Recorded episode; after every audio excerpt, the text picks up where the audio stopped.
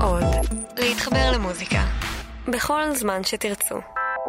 בתחילת שנות ה-80, שני אנשים צעירים הרגישו שהעולם סביבם משתנה. ובהתאם, גם הם עצמם משתנים. קורין הלל הייתה בוגרת להקה צבאית, שכבר הספיקה להשתתף בחתיכת שיר.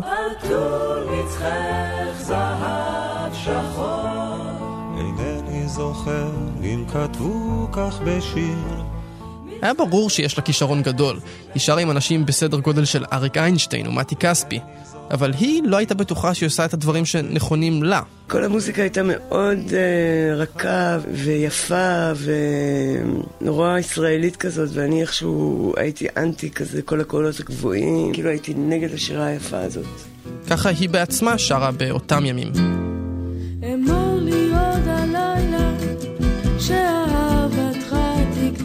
חוץ מטיסלאם לא היה שום רוק בארץ, ובנזין אני חושבת שהיו, כבר התחילו. בא לי נמוך לשיר, וכאילו בא לי משהו אחר. אז היא כתבה שירים חדשים וניסתה לשחק עם הקול שלה. אני משתגעת, אני רוצה את הכל ולא מוותרת. לא. בערך באותו הזמן, גם החיים של יזהר אשדוד השתנו לחלוטין. וגם אלו חדשות בימים אלה. עשרות נערות התעלפו, רבות אחרות הזילו דמעה אמש באחת ההופעות האחרונות של להקת הרוק טיסלאם. זה מתוך שידורי כל ישראל באוקטובר 83. הנוער בישראל, בשיא ההצלחה והפופולריות, מסיימת הלהקה את הופעותיה.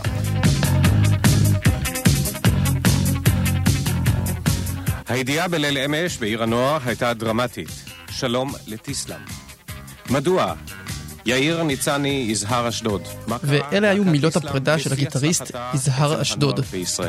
סיום זה תמיד דבר עצוב, אבל uh, הכרחי. מבחינתנו כל אחד uh, מרגיש שהוא חייב עכשיו לצאת לדרכו.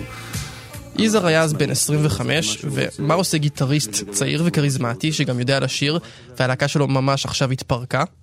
יוצא לקריירת סולו כמובן. כן, רציתי להופיע ורציתי להיות, אה, אה, היו לי פנטזיות של כוכב רוק. אבל לא היה לי את הביטחון כזמר אה, לעמוד בפרונט, וזה היה לי נוח, היה לי נוח להיות אה, כמו ברפובליקת בננות בדרום אמריקה, האיש החזק מאחורה. זאת אומרת, הוא רצה לעסוק בהפקה. להיות מפיק מוזיקלי זה משהו שחלמתי לעשות מגיל 16.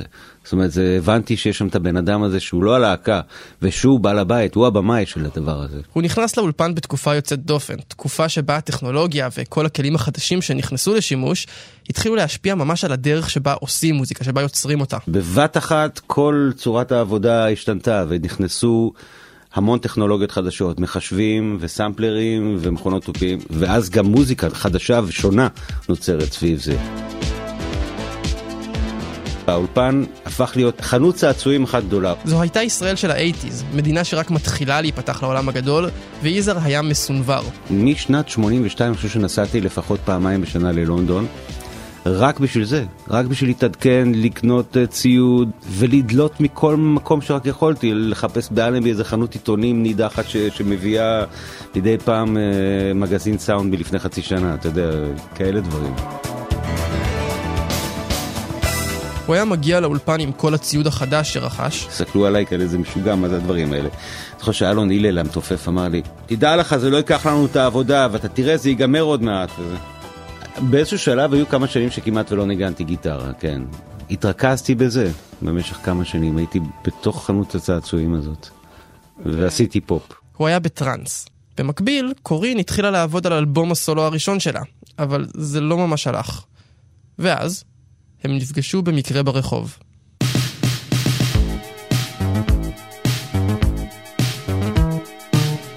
שלום, כאן רום אטיק, אתם מאזינים לשיר אחד. והיום אנחנו עם שיר שנולד כשיזהר אשדוד החליט לרדת מהבמה ולהניח את הגיטרה. שקט ושתיקה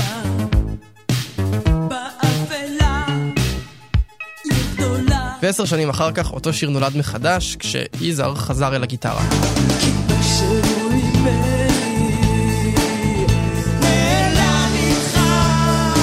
זה הסיפור של תן לי קצת ממך. אז תן לי קצת ממך, תן לי קצת ממך,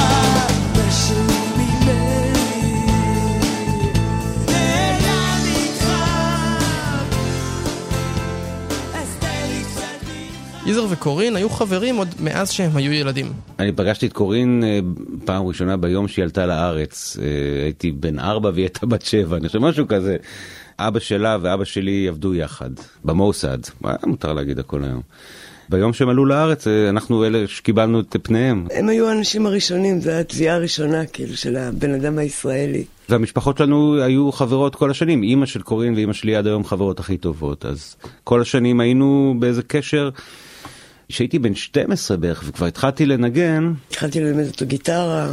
וזה זו הייתה תקופה של שיעורי גיטרה מאוד אינטנסיביים, והיה לה כבר איזה כיוון של, של גם איך שהיא מבצעת. כל שנות הילדות והנעורים הם בילו ביחד, ואז קורין התגייסה, ואחריה גם יזהר.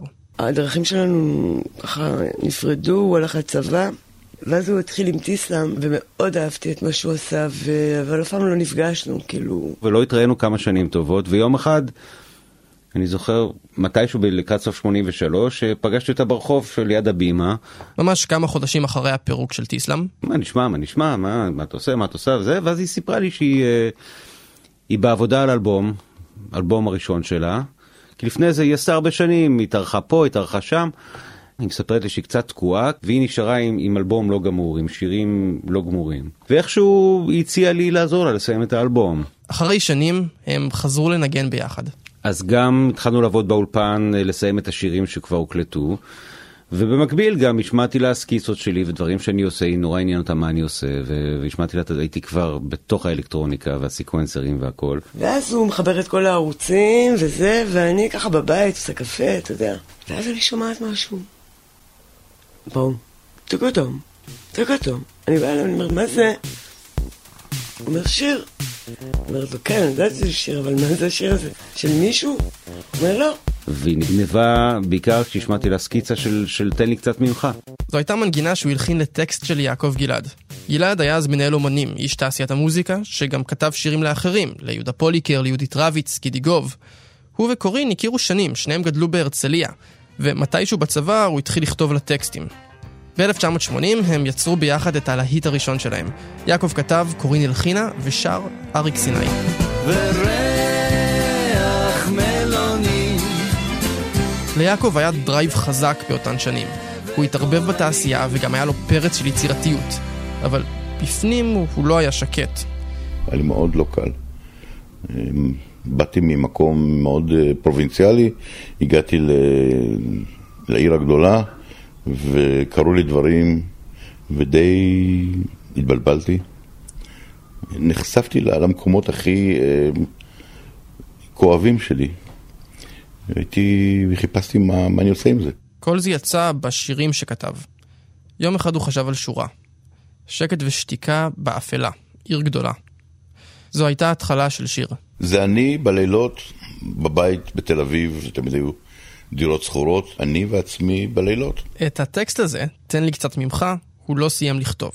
ופה יש חור בעלילה, כי אף אחד לא ממש זוכר איך שיר לא גמור הגיע בכלל לידיים של יזהר. בכל זאת, 30 שנה. אבל מה שבטוח זה שבסופו של דבר, יזהר הלחין אותו, קורין שמעה, והיא עפה על השיר, וידעה שהיא זאת שצריכה לשיר אותו. אתה לא פוגש הרבה שירים שמתאימים. זה כמעט ולא קורה, זה כמו מפעל הפיס. אז אמרתי לו, אז אני רוצה להקליט את זה. הוא אומר, טוב, מחר אני רוצה להקליט את זה. אין בעיה.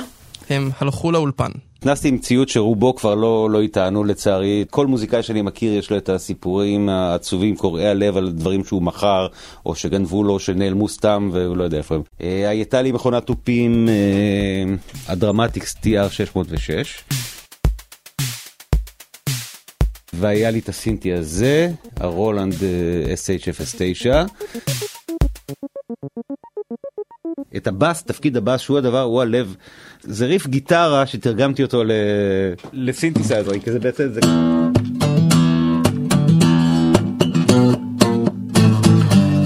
זה תפקיד של גיטריסט.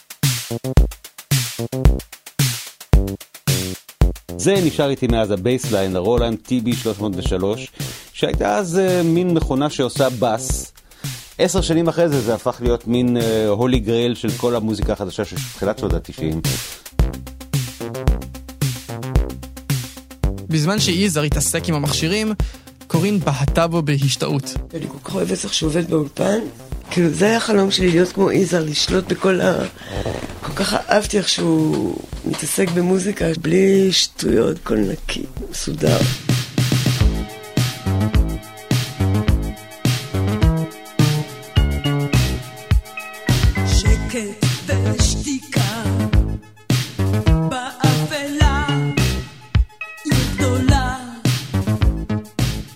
השיר הזה היה ממש חלוצי לאותה תקופה בישראל.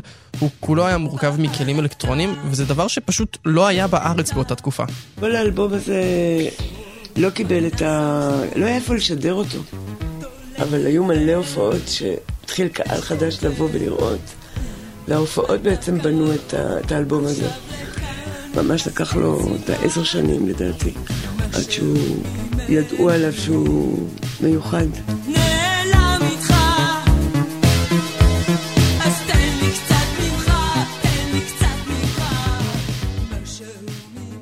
אז עכשיו, אנחנו נוסעים עשר שנים קדימה.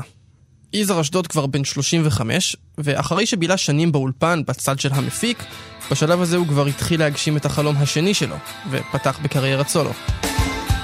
מה תאמרים אפגוש בך היום, כך לפתע פתאום. בשנת 94 אני כבר uh, מסיים את אלבום הסולו השני שלי.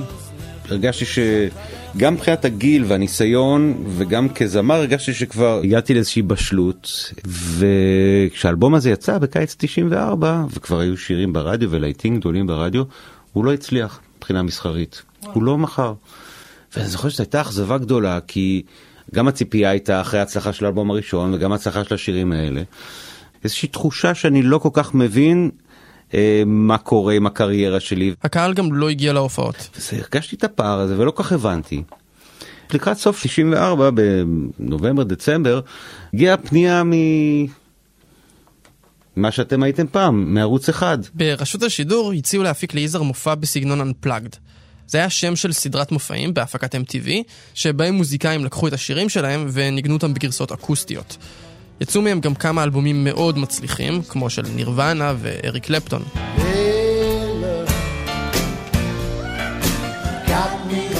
וכולם נהיו Unplugged, ואני חושב שה-Unplugged הומצא ספציפית בשביל ישראל. זאת אומרת, יש משהו בפורמט הזה שהוא כמו כדור בכפפה של בייסבול לישראל. זה היכולת לקחת את השירים האלה למקום הנוגה שלהם, למקום הפשוט שלהם, עם גיטרה אקוסטית, אפשר להופיע לבד בקיבוץ. זה חלחל כאן נורא נורא מהר, ואז קיבלתי פנייה מערוץ אחד שהחליטו לעשות uh, סדרה של uh, הופעות Unplugged, לצלם אותם יחד עם רשת ג', והם בחרו בי להיות ההופעה הראשונה, שבדיעבד הייתה גם האחרונה. אבל משהו בתחושה שלי הרגיש, באינטואיציה שלי, שאם אני עושה את זה, שאני אעשה את זה עד הסוף. בעברית אגב הם קראו לזה רגוע. ההופעה נקבעה ל Hard Rock Cafe, שהיה אז בדיזינגוף סנטר. מקום ש, שמוזיקאים תל אביבים מאוד אהבו ללכת לשם כי חילקו כרטיסי חינם אה, לאוכל. כאילו כל כל המוזיקאים התל אביבים ממש בית תמחוי היית נכנס בצהריים ל Hard Rock Cafe ורואה שולחן את איפה הילד שולחן דוקטור קספר שולחן אה, אמדורסקי וכאלה עד שהם פשטו את הרגל. אה, ואז אה, חשבתי שצריך אורחים להביא כמה אורחים להופעה הזאת. ו... מבחינתי איכשהו זה היה מובן מאליו שקורין היא בן אדם שאני אה, רוצה לארח בהופעה הזאת כי אתה יודע זה כמעט כמו משפחה גם אם לא מתראים שנים. בשנים שחלפו קורין הפכה לזמרת מאוד מצליחה עם לעיתים גדולים כאלה שכן משמיעים ברדיו. כשיזהר הזמין אותה להשתתף בהופעה, הם בחרו לבצע ביחד את אותו שיר די נשכח מלפני עשר שנים, ולעשות עליו סיבוב. זה לא רק להפשיט מהחשמל, זה גם ליישר את, ה, את, ה, את הריבוע. זאת אומרת, יש, הפזמון הוא, הוא חלק ממנו בשלושה רבעים, ואני החלטתי שצריך ליישר את זה לארבעה רבעים. זה הולך כי במקור זה משהו ממני נעלם איתך אז תן לי קצת ממך, תן לי קצת ממך זה המקור שזה כזה חתוך. ואני הפכתי את זה תן לי קצת ממך תן לי קצת ממך, לעשות את זה ישר, ולעשות את זה עם גיטרה אקוסטית, זאת אומרת, עצם המעבר מבחינתי לגיטרה אקוסטית בכלל, זה היה, זה היה לי אה, טעם נרכש, מה שנקרא, באלבום הראשון שלי לא הייתה בכלל גיטרה אקוסטית, בשני שיר אחד, זאת אומרת, זה לא, הכלי שלי זה גיטרה חשמלית. אני גיטריסט חשמלי, זה הכלי נגינה שלי, שבו אני מתבטא. וגיטרה אקוסטית מבחינתי זה כלי שאני, אה, זה כלי ללוות את עצמי כזמר. בינואר 95 הייתה הופעה. לילה מסביב, כוכב נופל, וצל. ההופעה של ההרדרוק קפה זה מסוג הדברים האלה שאנשים באים אליי ואומרים לי, בואנה, אתה יודע שאני הייתי בהופעה שלך בהרדרוק קפה. אם אני צריך לספור את האנשים האלה, אז הם ממלאים את, אה, את נוקיה. אומרת, זה מהדברים האלה שכל אחד אומר, אני הייתי בהופעה בהרדרוק קפה. זה זיכרון קצת אה, מטושטש. הופעה קטנה, היו איזה 200 איש שם אה, במסעדה, בבית קפה.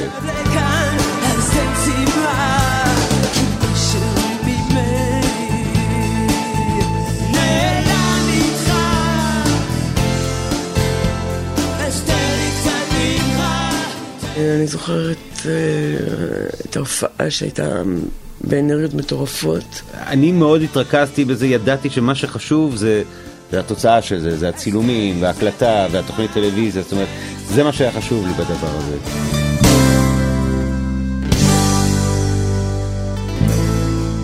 אז תוכנית שודרה, וזה נשאר על אשתנה, ואני זוכר שחברי צוף מדי פעם היה שואל אותי, תגיד, מה עם ההרדוק, מתי אתה מוציא את זה? אני אומר לו, מה זאת אומרת? לא, זה, יש לך פה אלבום, לא? תראה, אתה יודע, אני אומר לו, יש פה שירים שיצאו באלבום לפני כמה חודשים, זה לא, מה, אני עכשיו אוציא את זה ככה? הוא אומר לי, אתה לא נורמלי, אתה לא מבין מה זה יעשה לך, זה, יש פה משהו חדש, שעוד לא היית אף פעם.